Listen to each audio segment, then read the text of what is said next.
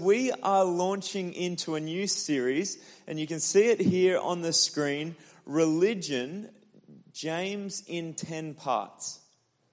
Real religion. Not the fake stuff. Not the stuff that so many of us have been sitting here experiencing for somewhat all of our lives.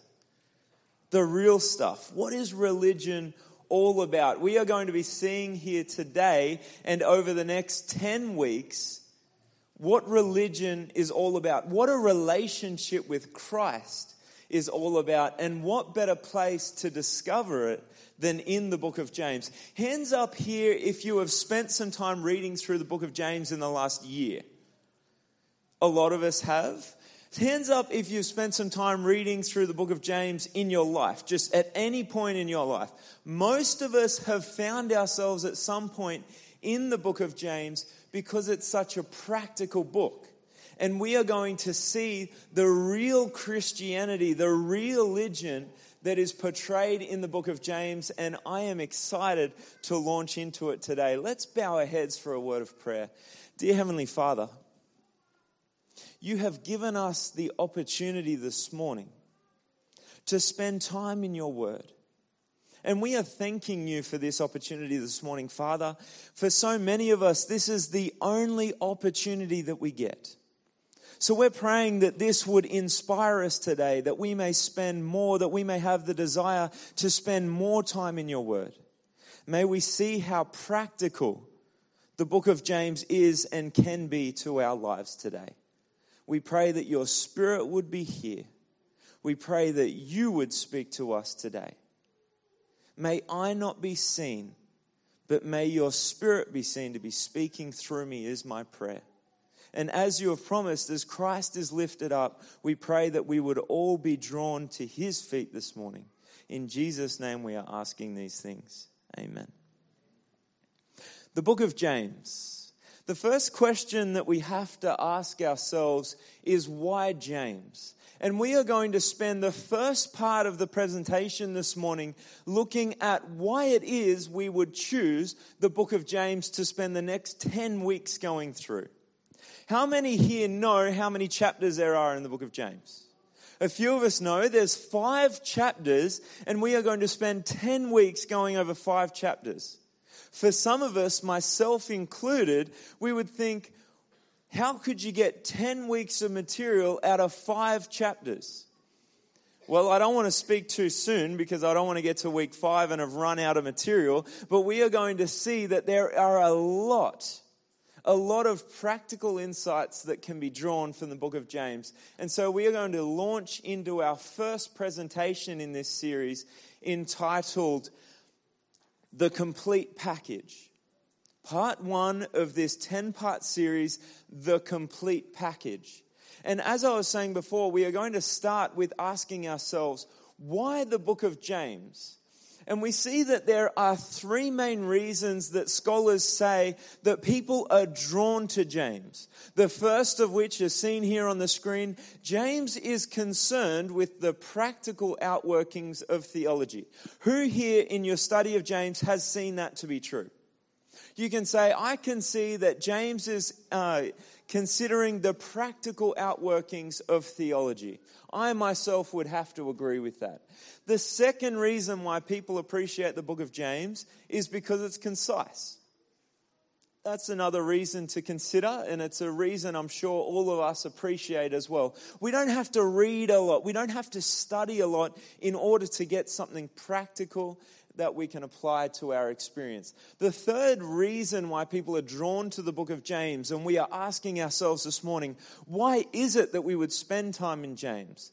And that is the use of metaphors and illustrations. And we are going to see a number of these used in the presentation this morning as we go through James chapter 1 uh, chapter 1, verses 1 through 11, we are going to see this use of metaphor and illustration that, that allows us to get what James is saying in a real way. It, it helps us to apply what he is saying to our situation. Now, we are going to see today that James provides a window into early Christianity. This is something that really excites me, and why I see us uh, enjoying the next 10 weeks is because James provides a unique window, a unique window into what the early church was like. Now, we are going to be looking soon at who wrote the book of James, who he was writing to, and the situation that he was writing about. And this is going to help us to understand more. But first of all, we have to understand why the book of James. Firstly, it's going to be clear at the end of our presentation this morning that James gives us a unique window into the early Christian church. And this was not a perfect church. This was not a perfect group of people. This was a people that we can relate to today. And so, very clearly, we are saying from the outset of this series. Why is it that we're studying the book of James? It's because it provides a unique window into what the early church was like, as well as practical information that we can base our Christianity on. We can also see from the outset that the early Christian movement was driven by a practical expression of Christ's teaching. A practical expression of Christ's teaching. And this is really exciting for us because we have the four gospels. We see the way that Jesus related to people. We see the things that Jesus taught as to how we can be Christians. And now we have James coming around 15 years after the death of Christ and writing this epistle to a group of people who are looking to apply the teachings of Jesus to their own life. Are we, as a group of people today, looking to apply the teachings of Jesus to our life? We certainly are. We gather here each week in order to have new insight, to gain understanding as to how we can apply Jesus' teachings to our lives. And so James gives us practical illustrations and metaphors as to how we can apply Christ's teachings just 15 years after his death. 15 years after his death. So, the book of James, we are going to see, um, it, we are first of all going to look at the authorship. Who is this James? There are several James mentioned in the Bible, and we're going to see who the author is. We are then going to look at the audience. Who is James referring to? Who is James writing about? What is their situation? We are then going to look at the unique theological contributions that James makes. And then we are going to see how it is organized and how that organization can help us as we study through the book of James. So, the first one that we are looking at right now is authorship. Who was this James that we are looking at? There are two prominent James that are referred to in the New Testament. There is James the disciple. Who here is familiar with James the disciple to some degree? A lot of us are to some degree. Now, James was part of the inner circle. James and John were brothers that followed Christ throughout his life here on this earth. And we see that James was part of this inner circle. There was the 12 disciples, and then within the 12 disciples, there were these three Peter, James, and John that had a special connection with Christ. They were invited on special missions. They were to witness special things that took place. Now, this is not the James that wrote the book of James. We see that that James um, died in 44 AD um, and he was beheaded. And so that is just before the book of James was written. So that rules that James out. So this is helping us now understand who was writing the book of James. Who knows who the other James was that was mentioned in Scripture, in the New Testament. The brother of Jesus, exactly. And so we had James the disciple and then James the brother of Jesus. And we understand as we study through the Bible that there are several reasons why we believe James, the brother of Jesus, wrote the book of James. And we are going to see here that what qualified what qualified James to write his epistle was the spiritual relationship that he had with Christ and not his physical. It could be easy for us to sit back and say, oh, James is just writing as his brother, so can we really take it seriously? Who here, if you were writing about your brother's life here on this earth, would paint him in the best light possible? There's not many hands going up at the moment. We would struggle to, okay, there's a, there's a few that are feeling guilty, so they have to write. Yeah, maybe your brothers are present, so you have to raise your hand. Not many of us, it would be our intention to paint our brothers in the best light possible those that have grown up with especially younger brothers like myself, it, they're always the annoying ones, right? And I have to be careful what I say here because Luke is much stronger than I am. He could end me in uh, not too much time. So I'm, I'm treading carefully here. But, but James, the brother of Jesus, what qualifies his epistle, the writing that he does here, is not his physical relationship with Jesus, but his spiritual connection with Christ we see in the book of John that James, the brother of Jesus, was not even a believer when Jesus was walking on this earth. It wasn't until in the book of Corinthians that we see that, that Paul writes that James was converted after the resurrection. It took the resurrection for Jesus' brother to be convinced that he was the Messiah. And so James comes from this skeptical outset this, this really Jewish but skeptical um, uh, outlook on Jesus and the way that he viewed Jesus' ministry. So, we are going to have a unique window into early Christianity through the lens of Jesus' brother, who was at first skeptical that he was anything more than his annoying brother, to what we are going to see here James's unique perspective on the way that the Christian message can transform our lives. So, the next thing that we are going to see, we've seen that James, the brother of Jesus, was the one that wrote the book of James. We are now going to see who James was writing to. We are talking about a group of Jews that have converted to Christianity that have been displaced. They have been uh, removed from Jerusalem where they were dwelling, and they, they are part of what's called the diaspora. They, they have been spread out throughout the Roman Empire, which is the ruling empire of the day. And so these Jewish Christians are displaced they are impoverished as a result of their displacement. We see several references in the book of James. One of the major themes that we see is the, the wealthy and the poor and their relationship to one another. And one of the reasons why we see this is because James was writing to a group of people that were impoverished. They, they had been displaced, impoverished, and then persecuted. They were being persecuted for their beliefs and for their faith. And we are going to see today that we can totally relate to their situation. It says in Acts chapter 11 and verse 19, uh, just to give us a bit of background as to what's happening in the empire at this stage, it says, Now those who were scattered after the persecution that arose over Stephen traveled as far as Phoenicia, Cyprus, and Antioch, preaching the word to no one but the Jews only. Who were they preaching to? The Jews only. There were these groups of Christians, early Christians, Jewish converts that were going throughout the empire. They were dispersed. The diaspora that were going throughout the empire to these three cities mentioned specifically, and they were talking about the teachings of Jesus. What was the event that brought about this dispersion? It was the persecution that arose. Now, who here is familiar with the story of Stephen? Hands up if you understand somewhat the story of Stephen.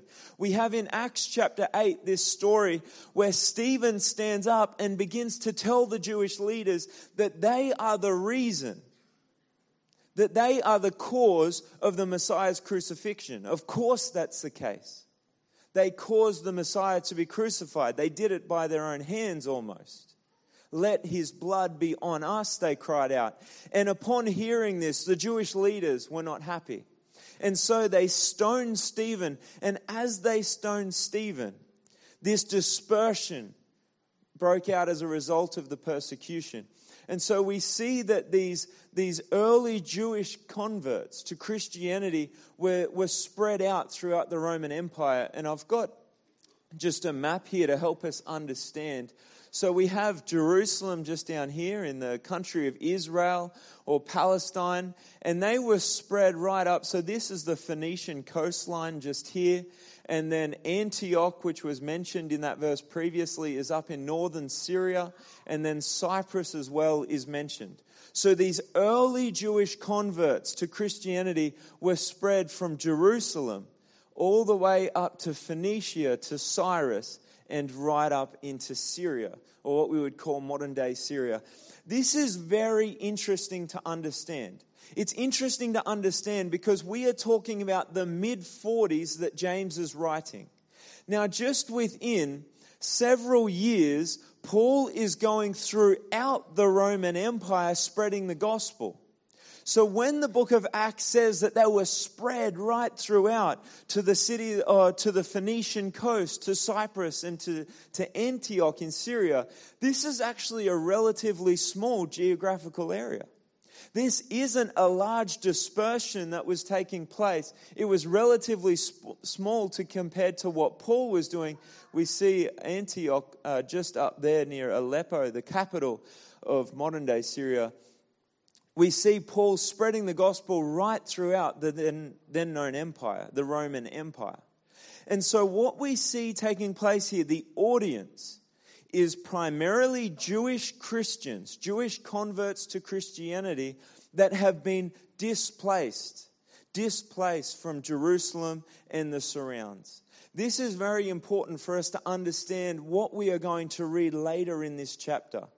Jewish Christians, Jewish converts to Christianity that have been spread throughout the Roman Empire, especially there on the coastline of Phoenicia, Antioch, and Cyprus. So, the next thing that we are going to be looking at is the theological contributions that the books of, book of James makes to our understanding, our broad understanding of theology.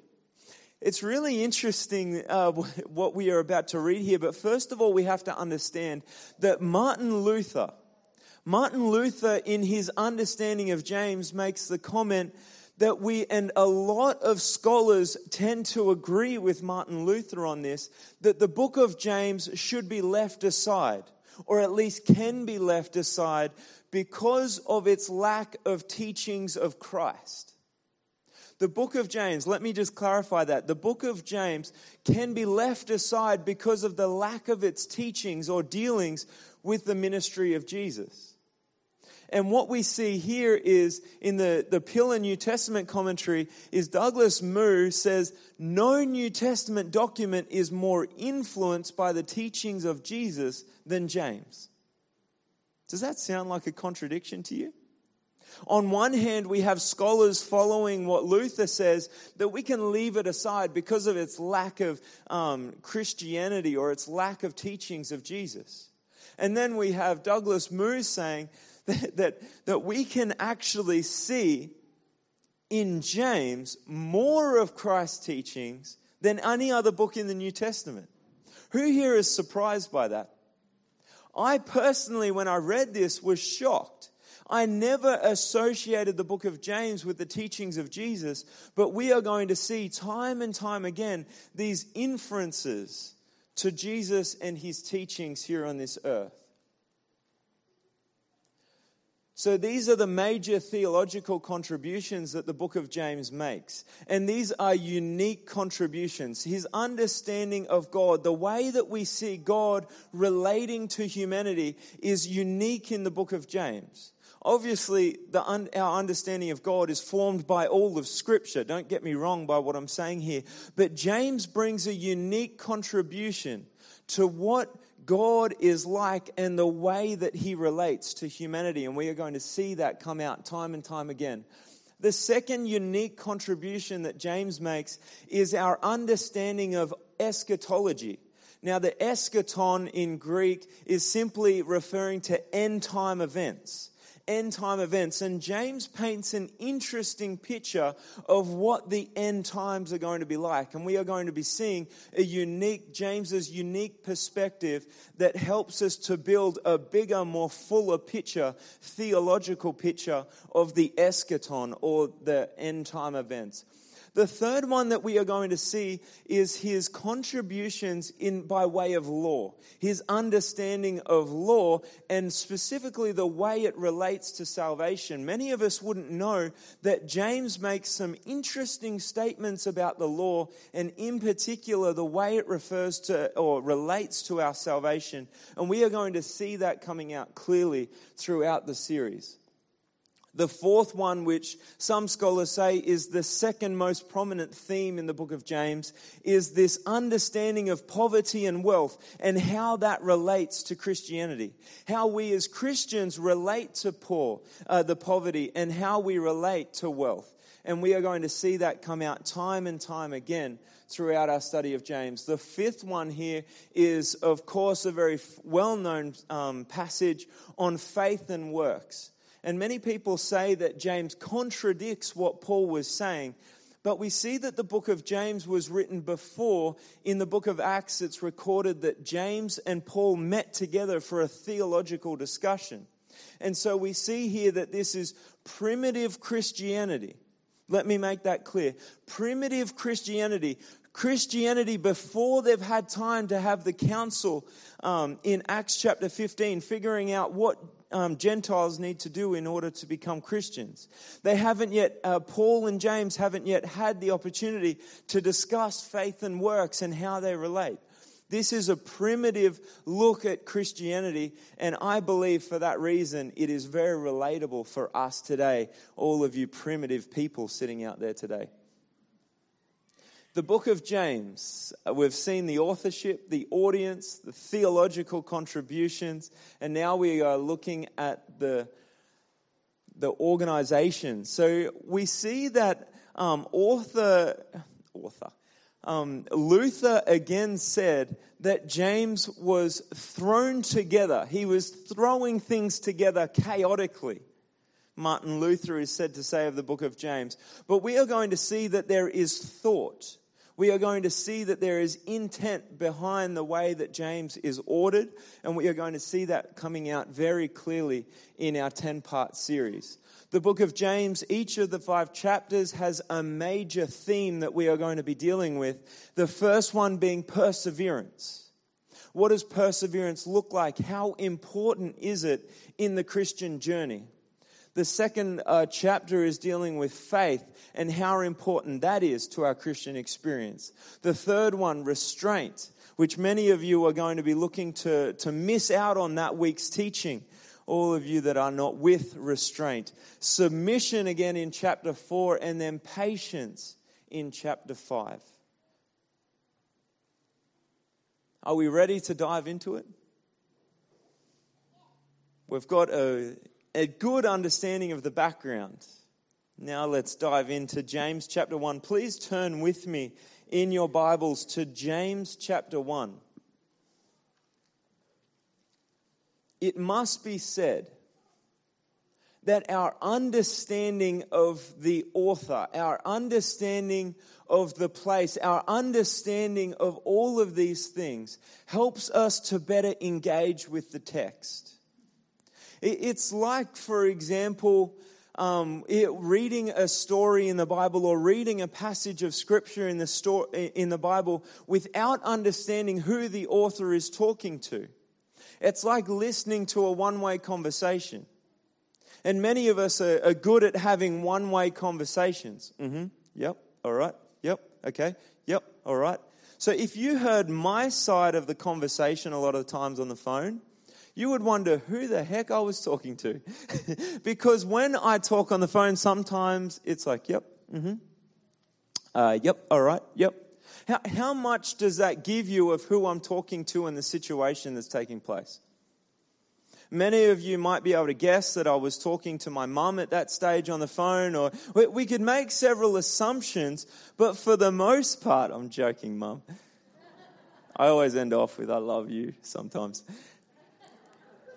The, the point is that, that when, when we listen to one side of the conversation, we don't really have an insight. And so now that we have gone through the, the historical background, the setting in which this is taking place, it gives us an understanding of who James is talking to.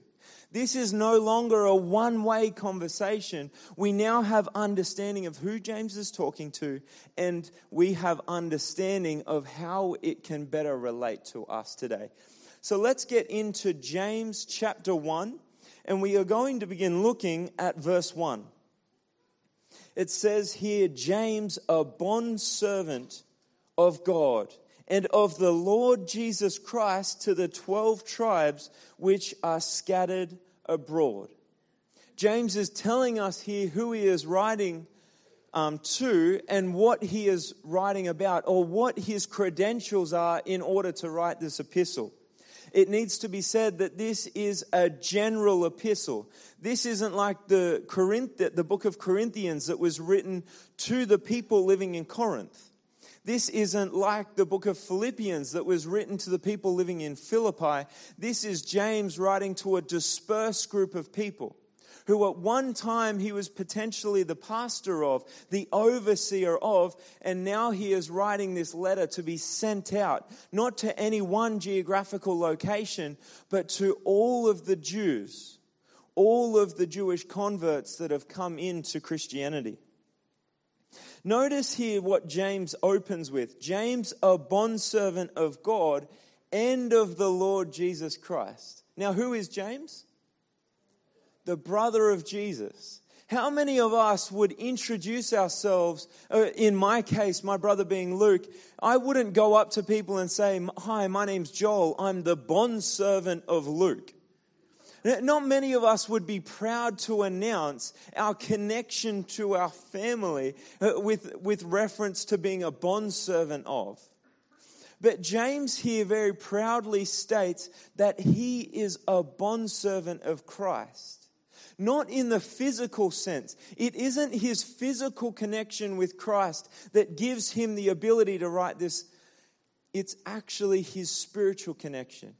He, like Paul, is a follower of Jesus, the messianic figure of the, the Jewish literature. He is a follower of the one true God that sent his son into the world we see this very clearly coming out throughout the scripture or throughout the passage that we are going to be reading today. to the 12 tribes which are scattered abroad, scattered abroad, scattered abroad. We see here James' view of his half brother has changed since growing up together. I would add in there significantly changed since growing up together. It says in the book of Isaiah, we are speaking now about the expectation of the Israelites, the expectation of the Jews. And we are dealing with this passage where it says, to the 12 tribes which are scattered abroad.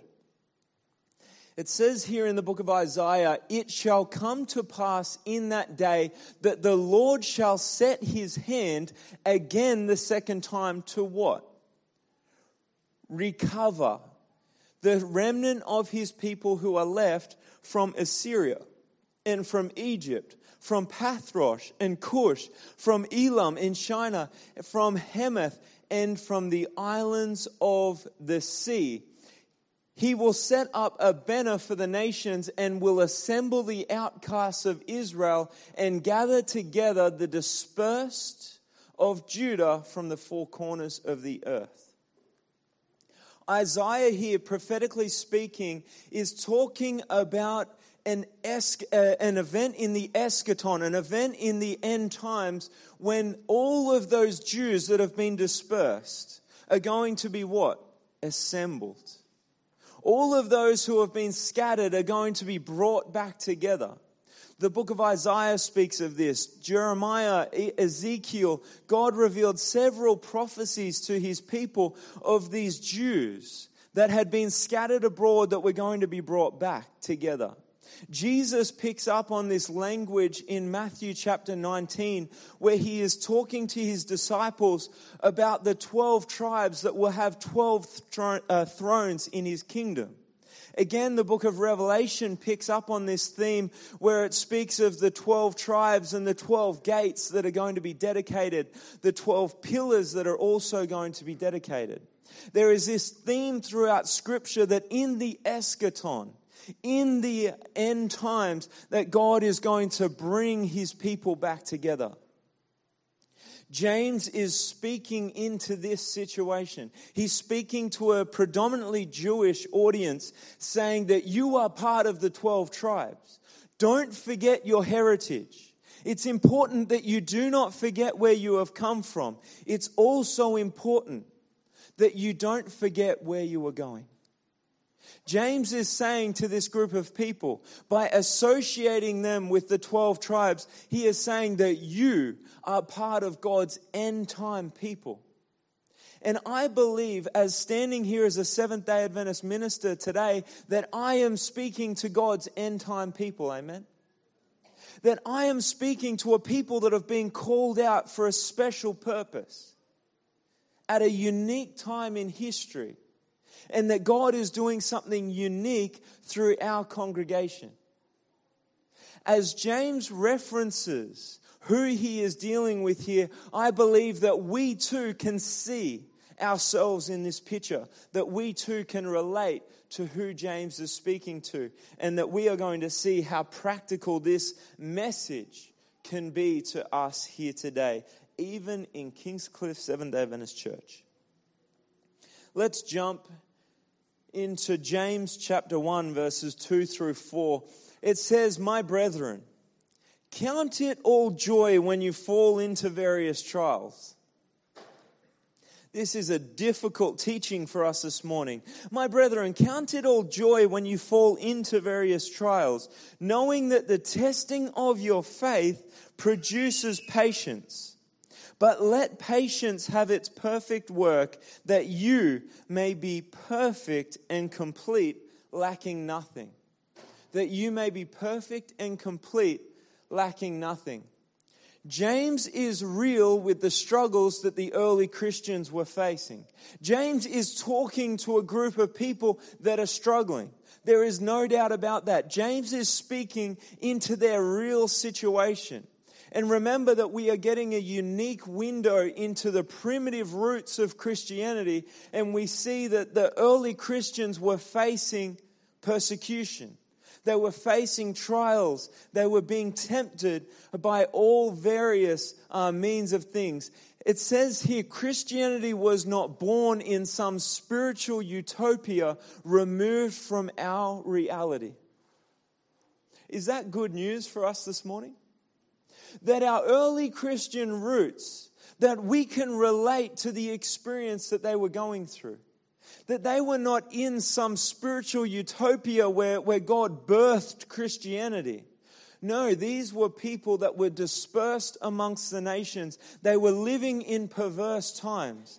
They were living in an empire that was doing all sorts of things in terms of religious practices things that they would find abominable.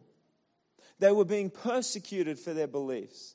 And we are going to see that this group of people is who James is speaking to. Remember this group displaced, impoverished, persecuted. We too can relate to this in some ways. We too can relate in the sense that we are displaced the Bible says that this world is not our home, and so many of us feel this on the day to day.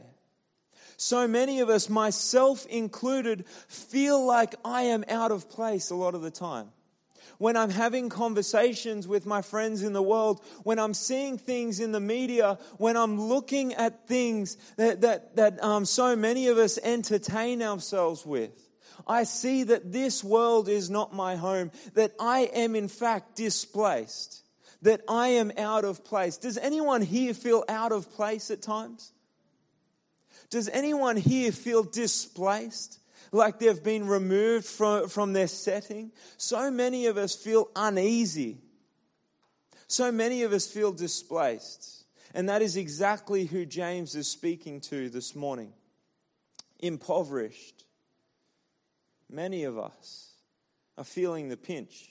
Many of us are feeling this impoverishment and persecution when we think about the conversations that are going on in, in the media today, when we think of the, the things that are happening in our country and the way that society is moving, Christians are being set up to be persecuted. Do you agree with me? We are being set up to be persecuted in our families, in our workplaces, even in our churches. We are being set up to be persecuted. James speaks into this situation today. Trials are not a sign that you have fallen out of favor with God. Hands up if you can say amen to that. Trials are not a sign that you have fallen out of favor with God. So many of us go through life. I, even this week, just living out my day, was feeling the pinch. I was feeling what James is talking about here. I, I, was struggling actually to relate when James says to count it pure joy when you are facing various trials. How can we relate to that? How can we as Christians sit here and say, Yeah, I love it when I'm being tempted. I love it when I'm going through trials of all various kinds. How many of us can say that I consider it pure joy? One of the things that we can rejoice in this morning is that trial, the act of going through trial, the act of being abused or displaced or persecuted, is not a sign that God has left you. It is not a sign that you are removed from God. In fact, trials are not a sign that you have fallen out of favor with God. It is, in fact, for many of the Bible writers and so many that are written about in Scripture, it is a sign that they are following God. Amen? And we today can relate in the fact that so many of us are caused to doubt when we are faced with trials of all various kinds we are forced to doubt whether or not God is with us, whether or not we are in a right relationship with God, whether or not God can relate to us in our circumstances. But today we can see very clearly the trials are a sign that we have not fallen out of favor with God. Don't go looking for trials, but when they come your way, take heart that God is with you. I'm going to read a short testimony now that, that was um, left out, not intentionally from the Say So Sabbath that we had a couple of weeks ago, but it fits very specifically in what I am talking about here. It says, I have depression. And the week leading up to the funeral, speaking of David North's funeral, and, the, and right up to when I committed myself to start the challenge, Satan was really giving me a hard time with negative thoughts and self doubting myself. And it was just really doing my head in. How many of us can relate to that? So many of us, myself included. I was constantly praying for God to take control. And when I was regularly taking one hour out of each day to read the Bible, I felt more at peace and confident through God. And I started to appreciate and understand God's word more. It's so powerful to read. As James says here, my brethren, count it all joy when you fall into various trials. We don't count it a joy because of the things that are happening to us, but we count it a joy that it is a reminder that God is faithful to us. Amen. When we are forced to doubt ourselves, when we are forced to realize our limitations, that is an opportunity for God's faithfulness to be revealed in our life.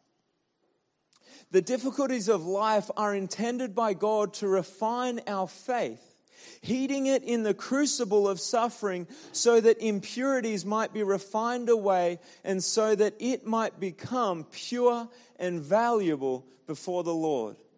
Count it all joy, friends. Count it all joy when you are facing various trials. God can bring good out of seemingly bad circumstances. Amen. When we read through the book of James, we see very clearly that even in the worst of circumstances, even in the difficulties of life, that God can bring good.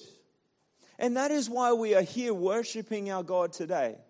Because it is Him alone that can bring good out of the struggles of life. It is Him alone that, when all else fails, will come through for us. And so we see that out of, out of seemingly bad circumstances, even then, God can bring good. Let's jump into James chapter 1, verses 5 through 8. And we are at our second last portion of scripture that we are going to be dealing with here today. It says, If any of you lacks wisdom, remember in verse 4 where it said, that, but let patience have its perfect work, that you may be perfect and complete, lacking nothing. Remember that that is the standard that James is setting for us as Christians. The ideal in Christianity is that we would be lacking nothing. But then he goes on to say, if any of you lacks wisdom, if any of you lacks wisdom, let him ask of God who gives to all liberally and without reproach, and it will be given to him. Notice in the testimony that I read out that when we ask God, that when we come to God, when we spend time with Him, that He is able to come through for us. It is the same thing here. Let us ask of God. Let us ask of God. And what does He do? He gives to us liberally, liberally, and without reproach. When I was in college, I went to my lecturer. And just a little bit of backstory. Here it says that when we come to, to God, that we can ask Him and He will give us without reproach. He will not be disapproving of us when we ask Him for anything. He will not be standoffish. He will not judge us for asking. Just to illustrate this, when I was in college, sometimes we ask questions that reveals our lack of something. Is that the case? Yes, of course it is. So, so I go to my lecturer the day before an assignment is due, and I ask them for the question that the assignment was on.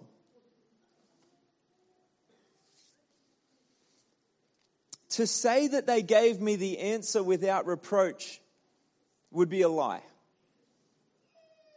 because just simply me asking the question revealed that I was not prepared for the assignment. That I had not been faithfully doing my assignment all along. And so many of us fall into the trap that we become scared to ask God for the things that we need, thinking that He is going to be like our mean, nasty college lecturers and give it to us begrudgingly. Not at all. God is not like us. Can I get an amen on that? God gives to us liberally, generously, the Bible says, without reproach. It says in verse 6, but let him ask in faith with no doubting, for he who doubts is like a wave of the sea, driven and tossed by the wind. For let not that man suppose that he will receive anything from the Lord. He is double minded. He is a double minded man, unstable in all of his ways. Question What do you call a donkey with three legs? Wonky. Three legged donkey. Wonky is the right answer. What do, what do you call a person that doesn't have faith in God? Unstable. Unstable.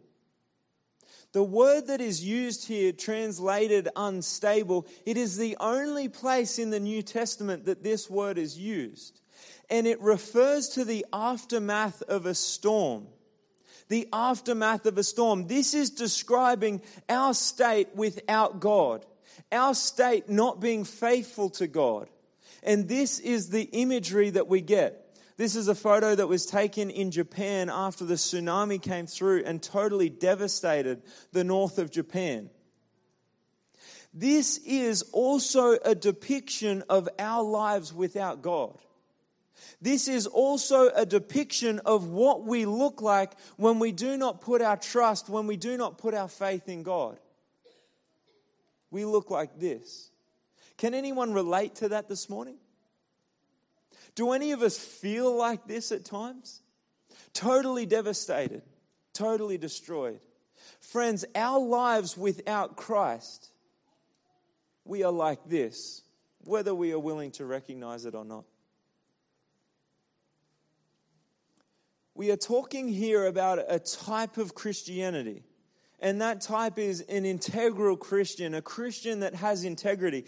We are seeing here but let him not ask, uh, let him ask in faith, sorry, with no doubting, for he who doubts is like a wave of the sea driven and tossed by the wind. For let not that man suppose that he will receive anything from the Lord. He is a double minded man, unstable in his ways. When we doubt God, when we bring doubt into the equation, we are unstable.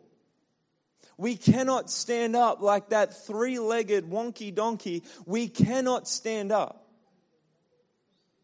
And let me tell you, the waves are going to keep on coming. The destruction is going to keep on happening in your life if you are not putting your faith in God, if you are not putting your trust in God. Integrity, the state of being whole and undivided. This is the type of Christianity that we are talking about today the complete package. This is what it means to be a complete package, to have integrity, to be whole and undivided. You shall love the Lord your God with all your heart, with all your soul, and with all your strength. Jesus quotes from the book of Deuteronomy, chapter 6 and verse 5. Throughout the scriptures, we see the writers of scripture saying that we ought to have integrity as Christians, that we ought to be single minded, that we shouldn't put some trust in God, that we shouldn't come to God knowing that He is one of three options, that we should come to God with a singleness of mind. Consistency and integrity are demanded throughout Scripture. This is talking about the way that we approach God sincerely, with consistency and integrity. For some degree of doubt. Now, what, how can we approach God if we have doubt in our minds? Are any of us here willing to say that I have zero doubt in my mind when I approach God? Can anyone here in, in, their right mind say that I have zero doubt when I approach God? Uh, when I approach, approach God, sorry. Douglas Moo says, for some degree of doubt on at least some occasions is probably inevitable in our present state of weakness. Rather, he wants us to understand that God responds to us only when our lives reflect a basic consistency of purpose and intent, a spiritual integrity. So, so what we are seeing here is that James is not discrediting any of us. He isn't discounting any of us in our experience. If we have these doubts in our mind, it, it doesn't discredit us from being able to go to God.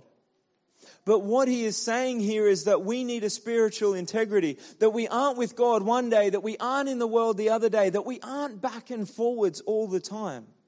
That there is a consistency to our lives, that the trajectory is always onward and upward. There might be times of stumbling, there might be times where we don't have all the answers, and that's okay. But are we going to God for help? Are we going to the one that can answer the, these problems that we have? Are we going to the God that is willing to give to us liberally and generously? James chapter 1 and verse 9, and this is where we are going to land the plane today. It says in verse 9, Let the lowly brother glory in his exaltation. Let the lowly brother glory in his exaltation but the rich in his humiliation, because as a flower of the field he will pass away. For no sooner has the sun risen with a burning heat than it withers the grass. It, its flowers falls and its beautiful appearance perishes. So the rich man also will fade in his pursuits. This is the last thing that we are going to be looking at this morning this Christian that is humble. And because of his lowly state, he is glorying in exaltation. But then on the other hand, we have this person that has put their trust in their wealth, that has put their trust in their riches, and for that reason, they are going to be humbled. It doesn't say everyone that is rich. It doesn't say everyone that is poor, it's going to swap. But what it does say is those that put their trust in their wealth, they will be humbled. And those that don't have anything to put their trust in except God, they will be exalted. Are we in a position today, church, that we need to trust God? We have no other options? Have we exhausted all other options in our life? Are we Christians with integrity? Are we Christians that have realized that there is no good within us, that there is no good relying on our strength? Why? Because we continue to let ourselves down. Let that Christian come to God. Let that lowly brother come to God and be exalted. I had an experience this week where I was doing Bible studies with a man. And this man spends his days drunk. He's an alcoholic. If we don't go there in the morning, early in the morning, preferably, there's no chance of having a Bible study. Why? Because he's on the drink. And, and so I'm there, I'm there with this man this week. And at the end of the study, I say, Would you like to have Jesus in your life? And do you know what he said to me? Good. I'm glad you asked. I'm going to tell you. He said, I can't. I'm not good enough. I can't. I'm so far away from where God wants me to be. I can't accept Jesus into my life. Why? Because look at who I am. Why would He want to be here with me? And I had the privilege of telling this man that he was in the perfect place to receive Christ into his heart. Why? He didn't trust himself. He didn't have anything else to lean on. He trusted God wholeheartedly. The Bible says, Surely he scorns the scornful, scornful, but gives grace to the humble. Our God is with the God we are dealing with is unlike anything we understand. To the scorns, the scorners, he, he is scornful. In other words, to the proud, he humbles them. But to the humble, he lifts them up and exalts them.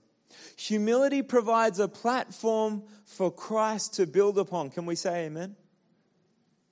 Our humility, our understanding of our weaknesses, our understanding of our inability to come to God, our inability to hold on to the promises that He gives to us, our inability our seemingly inability is the very platform that Christ needs to be able to build upon in our lives. Do we want to be built up today, church? Do we want Christ to be able to build us up? In order for that to take place, we must first realize our need of Him. We must first realize our position. The last point that James is making here is don't, don't hold on to things that aren't going to bring you the biggest reward. Spend your energies on the things that count. Is that relevant for us today, church? Invest your energy in the areas that count.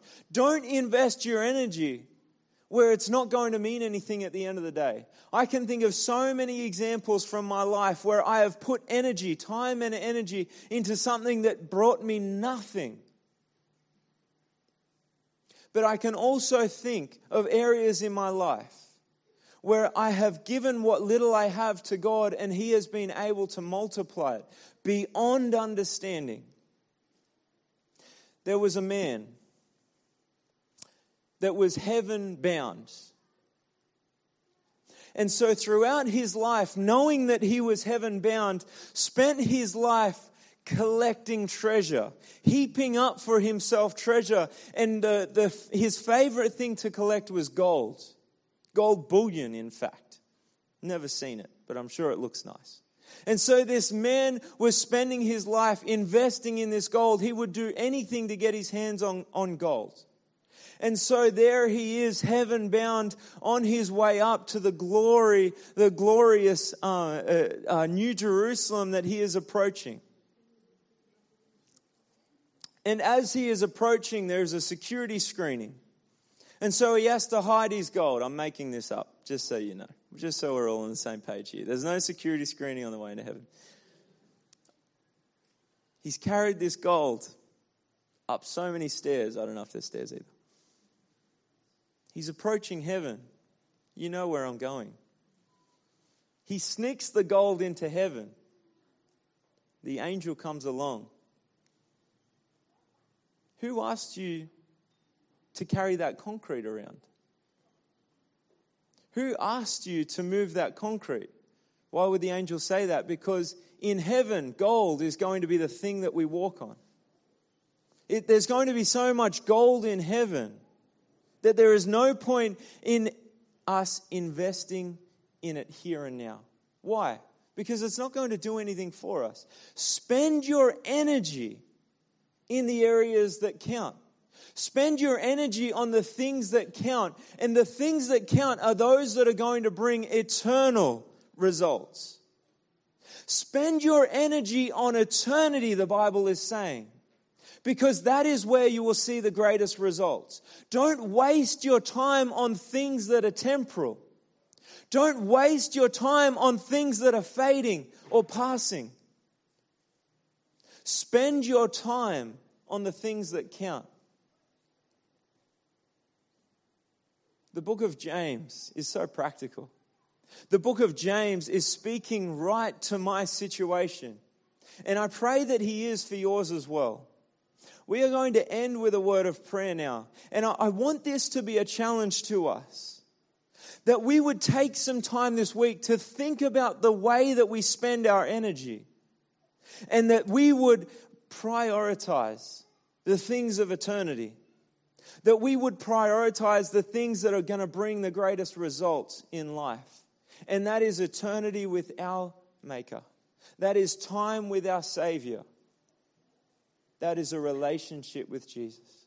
Are we on the same page, church? Let's pray together. Dear Heavenly Father, we want to thank you for the book of James. We want to thank you for the way that it has been able to speak into our situations today. And Father, we are praying that you would teach us, that you would continue to teach us how we can apply the teachings of your Son, Jesus, while he was here on this earth.